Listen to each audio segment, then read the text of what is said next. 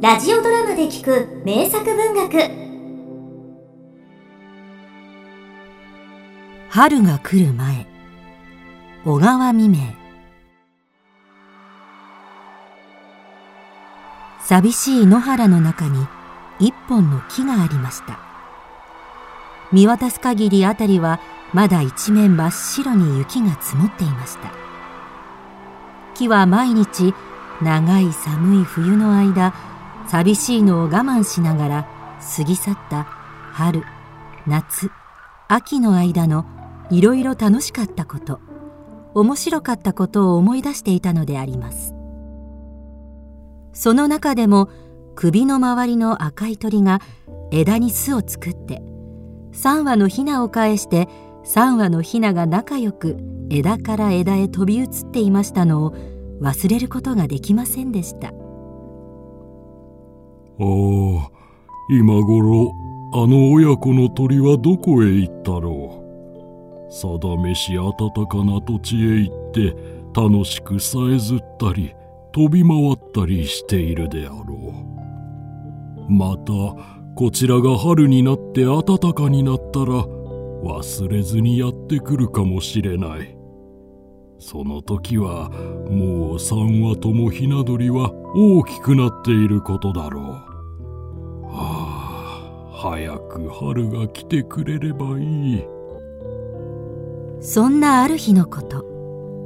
一羽の小さなウグイスがどこからか飛んできてこの木の梢に止まりました。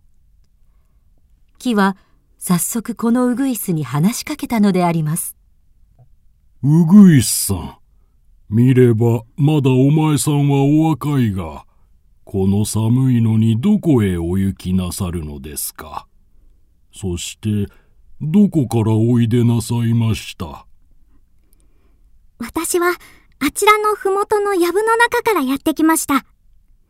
お母さんと一緒にその藪の中で暮らしました。いい匂いのする花が咲いていました。また赤い実がなっていました。それはそれはいいところでした。私はお母さんと一緒なら決してよそへは行きたいなどと思うことはありません。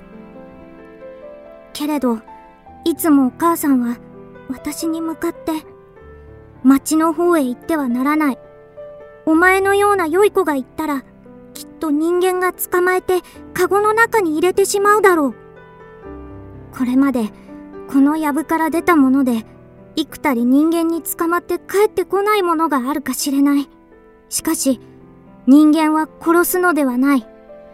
うまいものを食べさせ、温かにして、時には水も浴びさせてくれて、大事にしてくれる。けれど、もう一生帰ってくることができないのだから、町の方へ行ってはならないと言われました。私は、なんだか町を一度見たくて仕方がありません。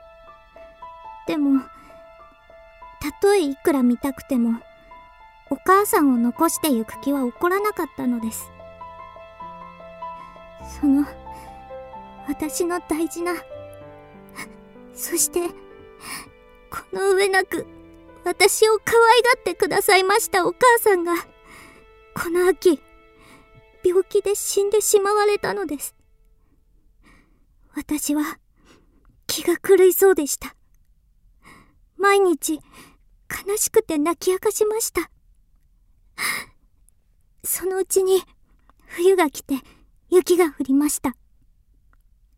しかし、私は長い間住んだその藪を離れる気はしなかったのですが、この頃になって、せめては一度なりと町へ行って、その景色を眺めたり、また私どもの仲間の生活を見てきたいものだと思って、今、旅立つ途中にあるのでございます。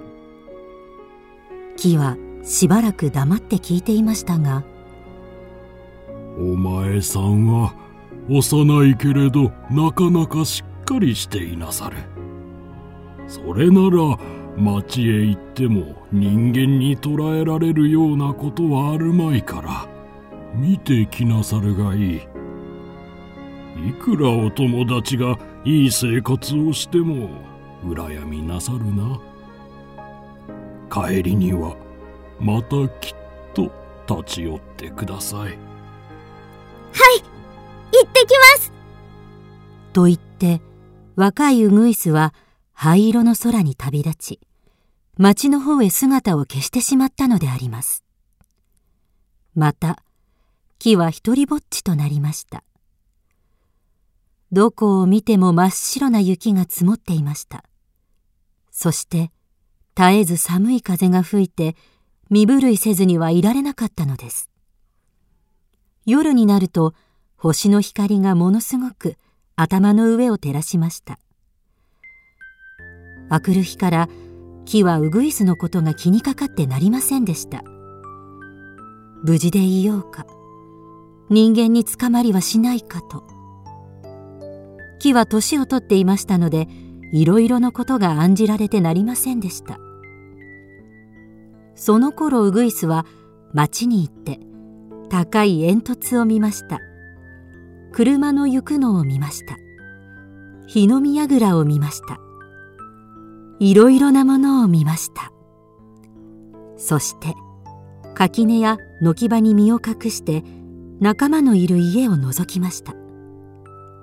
すると障子のはまった箱の中に入って仲間が歌っていました。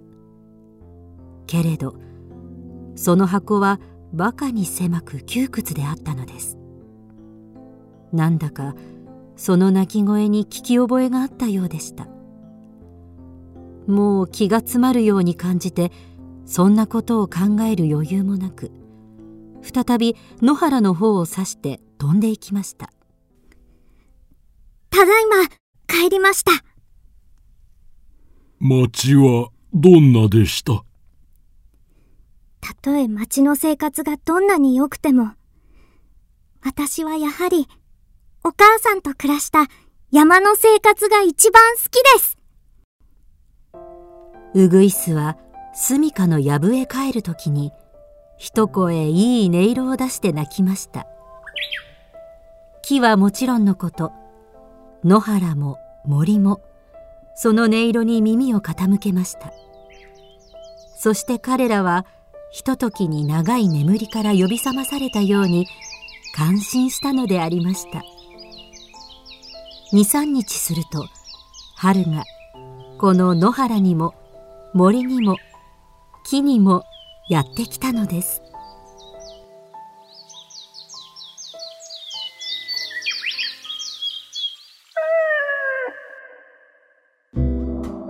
聞くドラは YouTube にもチャンネルを開設。